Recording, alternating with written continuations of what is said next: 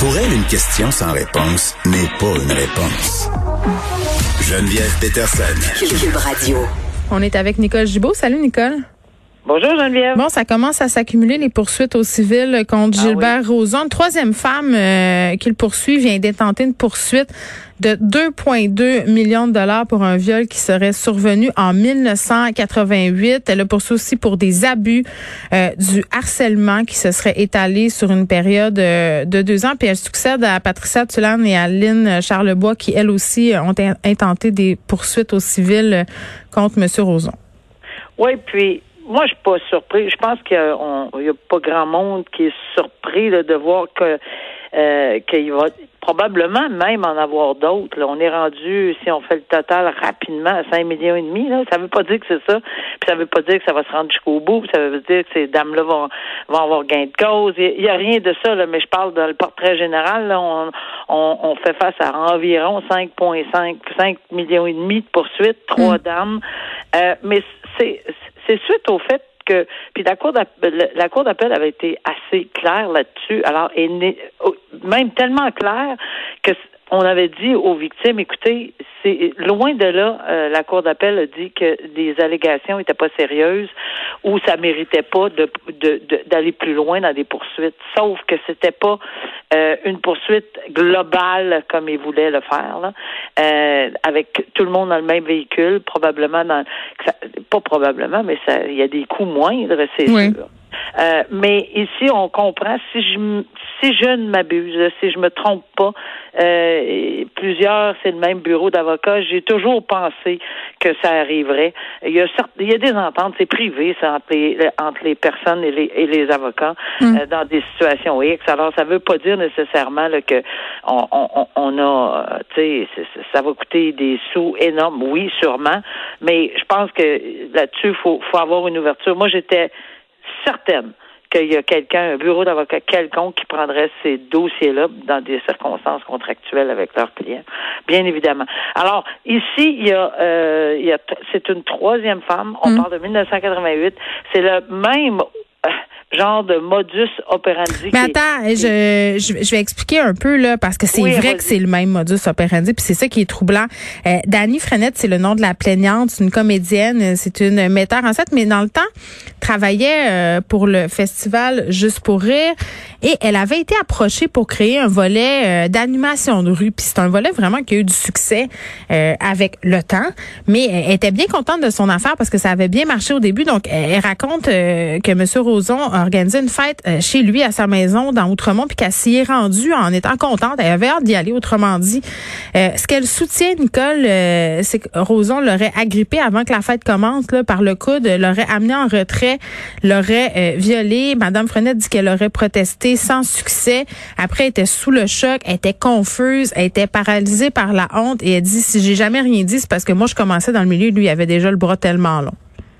Ben, c'est c'est ça qu'on entend là, de façon Tout le temps. euh, tout le temps. Euh, et et- et il y avait des craintes de qu'elle ne soit pas crue, premièrement, Hmm. euh, puis que leur carrière était pour être euh, anéantie là, en prétextant ces choses-là. Il y a des euh, le fait qu'il aurait ou il les aurait violées ou enfin il l'aurait violée elle ou Hmm. une autre ou bon. Alors c'est c'est vraiment la même chose. qu'on- mais ça me surprend pas encore une fois parce que on comprend que lorsqu'on a vu la poursuite des courageuses, ben c'est ça qui était allégué. Donc c'est chacune d'elles qui, euh, qui, qui qui revient sur le même sujet dans le dans des formes différentes. Ça aussi, ça avait été un principe que la Cour d'appel avait dit. Écoutez, on peut pas non plus chaque circonstance étant différente les unes des autres euh, dans un contexte différent, ça va être assez difficile de de, de mettre tout ça en commun. Donc euh, en fait, on leur avait carrément dit, songez sérieusement si vous pensez que vous avez euh, vraiment un bon point à faire valoir, puis une action civile, euh, chacune d'entre vous, pour des montants, euh, allez-y, parce que c'est- personnellement chacune d'elles qui devra en faire la preuve par prépondérance. On n'est pas en criminel. Là. Alors, par prépondérance, c'est pas du tout le même fardeau, c'est-à-dire que cette personne-là va s'exprimer devant le tribunal. Euh, il peut avoir des interrogatoires, euh, évidemment, avant, là, euh, par les par les parties, défense, etc. Donc, euh, ben, c'est un processus qui est très différent, mais lui, il va devoir s'exprimer, euh, témoigner. Euh, je pense pas que c'est un problème. Il l'avait fait en criminel, puis il avait pas l'air d'avoir aucun problème. Euh, et dans les circonstances, je pense que je pense que c'est nécessaire qu'on on comprenne que ces, ces femmes-là là, ont chacune une histoire différente. Même si le modus operandi est, sans, est, est le même, ou enfin, tu sais, il y a une espèce de plan là où on où on voit que c'est dans un contexte là, euh, de confiance, oui. sont vulnérables, euh, un peu d'autorité, ben pas d'autorité parce que c'était des adultes là, mais mais ce que je veux dire c'est qu'ils sont dans un contexte ou un milieu là où l'avancement était euh, nécessaire aussi. Ça, ils commencent là, tu sais, c'est pas des gens qui euh, c'est ce qu'on comprend dans les poursuites. Alors, dans les circonstances, je pense que euh, chacune d'elles, on va suivre ça évidemment de très très près. Puis les montants varient parce qu'on ils, ré, réagissent pas de la même façon, c'est pas dans les mêmes conditions. Alors, faute dommage, lien de causalité, toujours le même principe et euh, par prépondérance. Oui, mais en même temps, Nicole, je me demande, moi, à quel point M. Roson va être tenté de régler ça hors cours ou s'il va persister et signer puis aller de l'avant puis se défendre? Parce que c'est son attitude depuis le début. Mais à un moment donné, quand ça s'accumule comme ça. Ben, c'est sûr que je me pose exactement la même question. Mais c'est euh, un règlement hors cours euh, sans admission de responsabilité, oui, ça se fait. J'en ai fait euh, en civil euh, comme avocat souvent, sans admettre que que mon client ou le client de la partie adverse était responsable, on acceptait ou ils acceptaient, peu importe une partie ou l'autre, de verser un tel montant. Et aussi que ces ententes-là sont complètement privées. Il n'y a aucune divulgation possible. Mais ben là, ça va des deux côtés. Là. Est-ce que ces gens-là vont vraiment vouloir? Peut-être que oui, vont vouloir régler euh, du côté des, des personnes qui poursuivent, mais il y en a peut-être qui vont dire non, moi je veux étaler au grand jour, je veux témoigner, je veux, je, je vais prendre. Ça se peut aussi là, mais aussi pour Monsieur Roson, oui, ça peut peut-être être une bonne idée. Maintenant, le personnage. Euh, parce que on connaît M. Roson, là, il a déjà intenté des poursuites contre deux personnes présentement. C'est lui qui a, qui a intenté des poursuites. là. C'est, c'est, contre Julie Schneider et euh, voyons, le nom m'échappe. Euh, voyons, qu'est-ce que c'est ça, en tout cas. Il a, il a tenté 450 000 de poursuites. Oui. Là. C'est, Contre Julie Snyder puis Penelope McQuaid, oui. McQuaid, c'est ça, là, ça m'est revenu. Penelope McQuaid. Donc, 450 000 de poursuites parce qu'ils auraient, bon, parlé de ceci sur un Fait que c'est ça. Moi, ça m'étonnerait qu'ils qu rétro-pédalent. À cause de ça, parce que, tu sais, c'est non, c'est catégorique. Puis non seulement c'est non, j'ai jamais commis ceci, mais tous ceux et celles qui, qui allèguent que je l'ai fait euh, sans fondement, euh, regardez, là, moi, je, je poursuis. Il y a droit aussi, là. Si bien on sûr, sûr. quelque chose euh, euh, que c'est pas vrai, alors, mais là, c'est l'inverse qui va se produire. Mais encore une fois, on va entendre, euh, ça revient toujours à la même chose, parce qu'on les avait entendus, ces, ces, ces dames-là, lorsque ils avaient parlé des allégations toujours encore le même modus operandi, toujours dans un contexte de travail, toujours dans, dans, dans, dans un milieu professionnel. Mais c'est parce qu'à un moment donné, tu sais, je veux bien croire la présomption d'innocence et tout ça, puis même Ah, il y encore en a là. pas. Ben en c'est ça. Oui, dans, dans le système normal, là, je parle pas en- au civil, euh, Nicole, mais tu sais même la juge là, dans le cas d'Annick Charrette avait dit c'est pas que je Ah crois oui, pas oui, la oui, victime, mais le droit me permet pas euh, de le reconnaître coupable aujourd'hui. En tout cas, je, moi je regarde ça puis ça me laisse excessivement perplexe. Ah ben c'est sûr, c'est sûr. Puis tout le monde a son opinion. Je je pense, pense- que tout le monde va avoir la même opinion. Là. Je pense que c'est les gens se sont campés là. Oui, puis à un moment donné, je pense aux pauvres victimes qui sont obligées d'aller re-raconter tout ça, revivre Oui, un processus, puis en même temps, ben l'aboutissement de ce processus euh, civil-là, ce sera peut-être une culpabilité puis une reprise du pouvoir pour ces femmes-là. On verra. Puis euh, ça prend beaucoup de courage. On le répète à chaque fois, peu importe les décisions qu'on respecte, de poursuivre, de ne pas poursuivre, d'aller déposer au DP, à la police ou de poursuivre au civil. Mm. C'est personnel. On respecte, mais mon Dieu que ça prend du courage. Bon, euh, on se parle d'un féminicide, Nicole euh, Vincent Boucher, euh, qui était accusé d'avoir assassiné son ex-conjointe en 2018, a été reconnu coupable de meurtre au premier degré. C'est adressé, c'est assez particulier, c'est adressé à la famille de la victime. euh, puis à un moment donné, en cours, euh, ben, il était plus capable, cette famille-là, de l'entendre. Donc, euh, ils ont demandé au juge d'arrêter tout ça et il, il a vraiment pogné les nerfs. L'accusé, il était Oh, fâché. Ouais. Ça, là, c'est désorganisé totalement. Maintenant, on peut pas, comme juge, c'est sûr que lorsque le juge a dit voulez-vous vous adresser euh, à, à la cour, parce que c'est sûr que le verdict, on le sait, on le connaît, il connaissait le verdict, ça a pris juste quatre heures. Après, tu sais, c'est pas très long là. On dire que c'est assez évident. Euh, donc après juste après ce moment-là, peut-être qu'il aurait été bon de prendre une petite pause avant de revenir, mais peu importe. Euh, mais c'est désorganisé on ne sait pas, on sait pas ce qui va nous arriver. Moi, ça, m'est arrivé pas dans la matière de meurtre, mais ça m'est déjà arrivé après un verdict. Puis la désorganisation, euh, on peut pas nécessairement la prévoir. Mm. Euh, mais ici, peut-être que c'était très frais, là, le verdict venait de tomber, puis c'est, il sait, là, c'est sentence à vie. Il peut pas demander une libération conditionnelle, même pas s'adresser avant 25 ans euh, euh, pour pour le demander. Et là, ça a bien commencé, là. Puis on peut pas empêcher non plus quelqu'un d'offrir euh, des excuses ou, ou, ou, enfin à, on peut pas là. C'est comme juge, c'est on en serait très mal placé. Mais par contre, quand il y a une désorganisation à ce point-là, ben là c'est sûr. Maintenant, l'intervention de la famille et je la comprends là. Je suis pas certaine que que que, que j'accepterais. Bon, il y a deux. Mais c'est plate, Nicole. Sont-ils obligés d'entendre ça? Ben c'est ça. Mais qu'est-ce que comment j'expliquerais ça? Ouais.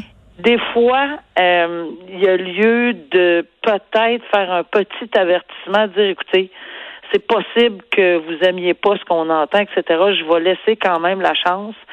Est-ce que vous préférez rester dans la salle? Euh, ça se demande aussi, mais, mais si j'étais la famille, probablement que oui. Euh, mais à un moment donné, on n'en peut plus. Et c'est une réaction humaine normale de la famille de s'insurger après certains propos qu'ils ont entendus. Je mm-hmm. comprends très, très, très, très bien. Mais la désorganisation, là, euh, ça, c'est bien dommage, là, mais non, ça s'accepte pas, puis on, on, le met dehors, là. C'est fini, là. C'est assez, là.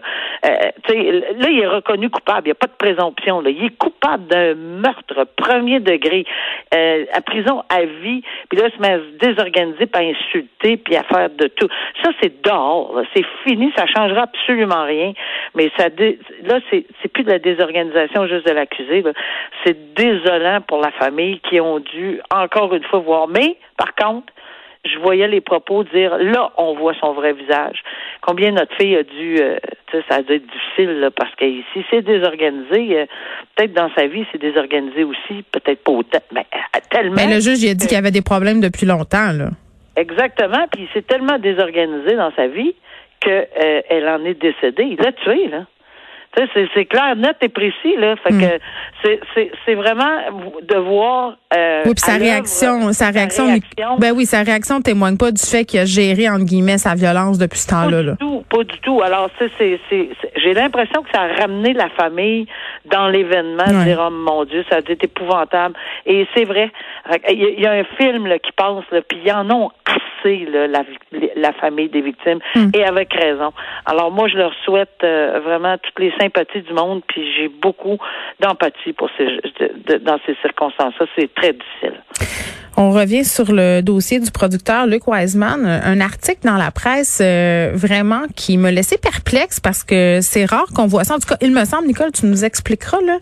Euh, Luc Wiseman, on, se rappelle qui est un producteur qui était jusqu'à la semaine passée pas mal inconnu du public là, qui a produit des émissions comme De garde 24/7, Un gars une fille, tout le monde en parle. il est vraiment derrière de grands succès de la télévision, accusé de production, possession de pornographie juvénile. Euh, entre autres. Et là, euh, ce qui est particulier, c'est qu'on est allé de l'avant avec cette poursuite-là, en fait, mais que la police n'aurait pas encore mis la main sur le matériel en question. Oui, c'est vrai que c'est pas fréquent, mais euh, je suis pas très surprise là, parce qu'on a déjà vu des dossiers de meurtre euh, sans trouver le corps euh, et qu'il y a eu des verdicts. Euh, ça, ça, peut arriver. Là ici, c'est du matériel, évidemment, mais il est encore encore face à des accusations d'agression sexuelle et de contact sexuel. Là, on parle de possession et on parle de distribution de pornographie juvénile. Donc, c'est sûr que c'est très ça serait bien là, si on pouvait mettre la main sur. Mais l'enquête là se poursuit. Là. Il arrête pas. Là. C'est pas parce que le dépôt des accusations, le le pire, pire, pire scénario, là. Mm. Le pire scénario, c'est évidemment, ils sont pas en mesure de faire la preuve, puis ces accusations-là peuvent tomber. Ça veut pas dire que les agressions sexuelles, ça, ça va tomber une ou deux ou trois, j'ai aucune idée de combien, mais euh, que le chef d'accusation d'agression sexuelle ou de contact sexuel va tomber. Ben, c'est sûr qu'avec le détail donné par la présumée victime dans les circonstances, on est encore en présumée victime, là, euh, nécessairement la couronne le cru, nécessairement les enquêteurs l'ont cru, puis nécessairement ils ont probablement des pistes. Maintenant, est-ce que ça va être facile d'obtenir le détail? Peut-être que oui, peut-être que non, mais euh, c'est pas évident. Hein? C'est euh, encore une fois là, c'est de la cybercriminalité. Là, on en parle. Là. Où c'est allé où Comment C'est sur quel réseau Est-ce que c'est juste une, une photo dans, dans, dans, Mais ce que je comprends, c'est qu'on est allé quand même au niveau de la couronne à cause de la crédibilité de la victime. Oui, mais on est allé oui, mais on peut pas juste toujours. Je pense pas que le DPCP dépose juste sur la crédibilité. Ben, c'est ça. Entre autres sur la possession et la distribution. Ici, c'est ce qu'on voit, c'est ce qu'on lit. Puis c'est Oui, ça se peut, mais c'est accompagné d'une, de certainement une, une, une, sur les allégations de, de d'agression sexuelle et de contact sexuel qui, à mon avis, a peut-être du poids un peu plus, mais oui, c'est tout relié, tu as tout à fait raison de le soulever, à la crédibilité qu'on a accordée à, la victime. Puis, en soi, euh, souvent, je, me dis, ben, si c'est le cas et que la victime est solide, euh, c'est pas parce que c'est c'est très privé hein, comme crime euh, sans deux personnes il n'y a jamais un auditoire pour regarder ces affaires là, à moins de des photos là, si on peut les trouver. Mais mais mais c'est sûr que ça va demeurer au juge de voir si hors de tout doute raisonnable il va croire cette jeune victime là, mais oui les procureurs l'ont cru et oui les enquêteurs et c'est là-dessus qu'ils ont déposé. Bon une histoire euh, sordide mais loufoque en même temps un homme qui disait que les extraterrestres lui avaient dit de sauver l'humanité qui a été acquitté euh, d'une tentative de meurtre. Puis là, je vais essayer de résumer, Nicole, là, parce que c'est une histoire euh, assez compliquée, assez décousue aussi à mon sens. Euh, Tony Charon, un homme du Saguenay qui a voulu tuer sa voisine de 73 ans, était venu demander euh, la permission pour téléphoner. Puis lui était vraiment convaincu là qu'il avait pour mission de sauver la race humaine, avait l'air de dire bon qu'il y avait des complots contre lui. Puis là, sans rentrer dans les détails, là, il avait fait des tentatives de suicide, puis ça marchait pas parce qu'il disait qu'il y avait des complots de gens qui l'empêchait de le faire. Et, bon, il, était rendu assez loin dans son délire. Là. Il soutenait que les gens qui l'harcelaient étaient devenus des extraterrestres qui obligeaient les hommes à vivre euh, l'homosexualité par contrôle mental, sauf quelques-uns qui étaient destinés à la reproduction. Donc, on comprend le topo. Là. Euh, il avait l'air un peu décollé de la réalité et il s'est rendu là, puis malheureusement, il s'en est pris à cette dame-là. Oui, puis là, ce qui, ce qui est peut-être intéressant et de comprendre, c'est que oui, il a pas, c'est-à-dire il n'a pas été déclaré non responsable criminellement. Pourquoi? Parce que des experts, parce ça prend une expertise pour ça. Alors, les experts en, en sont des, en ont décidé autrement. Donc, il n'y a pas de verdict possible de non-responsabilité criminelle. Mais ça ne veut pas dire pourquoi? Parce qu'au moment où il a commis l'acte, etc. Bon, tout a été étudié par les experts en question, puis ils sont pas capables d'en venir à cette conclusion-là. Mais euh, juste le récit que tu as donné là, ça fait coucou, hein, on s'entend là. Alors euh, et c'est ce que la couronne et la défense ont décidé de soumettre au juge, c'est que pour la tentative de meurtre, alors que ça prend une, une intention claire, ça veut pas dire qu'on est non responsable. Ça veut juste dire que il y, a beaucoup de méli-mélo dans le crâne. Alors, on ne peut pas formuler ce qu'on appelle l'intention très claire de tenter de tuer quelqu'un. C'est trop loufoque. Ça, ça n'a pas été invalidé non plus. Même la couronne l'admet. Alors ici, on a deux procureurs qui suggèrent au juge, écoutez, ça n'a pas de bon sens, on ne sera pas en mesure avec ce que j'ai là euh, comme preuve de faire la démonstration hors de tout doute raisonnable qu'il avait l'intention de tuer à cause de ça. Bon, là-dessus, ils s'entendent, il y a un acquittement. Mais par contre, il a causé des voies de fait, etc. Mais là, c'est parce qu'il soulève une psychose. Et ça, ça me fait une psychose qui a été alimentée par, euh, par euh, la consommation. Mais si c'est de la consommation que lui euh, a fait. Ça me fait tellement penser au dossier de, de Turcotte. Oui. Euh, parce que c'est ça, effectivement. Là. Alors, si on a commencé, c'est la consommation Euh, évidemment, ça vient de lui pour les voies de fait, parce qu'il a commis des voies de fait graves, évidemment. Là, il est, il est acquitté de tentative de meurtre, parce que c'est bien spécifique. Mais sur les voies de fait graves, ben dans cette matière-là, l'intoxication volontaire, c'est pour ça que ça me fait penser à Turcotte, là, euh, ça peut pas servir de défense. Alors, euh, si le juge il en vient à cette conclusion-là, que cette psychose-là a été déclenchée euh, parce que parce qu'il est en psychose, évidemment, mais que ça a été déclenché par la consommation d'alcool ou de stupéfiants, ben il faut qu'il le reconnaisse coupable. Alors c'est ça que le juge est après démêler, là, puis qu'il va rendre sa décision le 16 juin. C'est des, c'est des dossiers. Euh, tu sais, euh, quand on, on, prend ce job-là comme juge, je le sais, là, il faut qu'on en démêle des, des. Il y en a des, casiers, là. Tu sais, la, partie de tentative de meurtre, la partie de voie de fait grave, la partie d'intoxication volontaire, la partie de. Tu sais, il y en a beaucoup, beaucoup, là. Tu sais, c'est. Alors évidemment, les, les avocats nous aident, là, aident les juges là-dedans, mais ici, on est, on voit que le juge là, a été confronté à une situation sur une psychose, mais qui aurait été déclenchée volontairement. Là, ça allume là, euh, dossier Turcotte où la Cour suprême était très claire euh, dans un autre dossier à dire non, non, non, c'est pas un moyen de défense. Là, là. Bon, le juge Boudreau qui s'est donné jusqu'au 16 juin pour rendre euh, sa décision. Merci, Nicole. Je te souhaite un excellent week-end. Excellent week-end. Profite des terrasses. oui, puis j'espère, en tout cas, je sais pas comment c'est la situation par chez vous. Y a-t-il encore ben, ben du va-et-vient émanant de l'Ontario? Énormément. Je sais même pas si on va pouvoir avoir.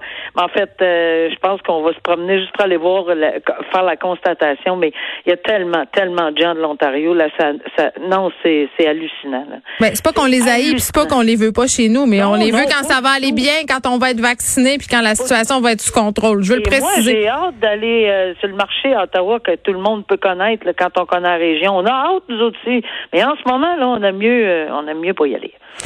Merci, Nicole. OK, bon bye week-end. Bye.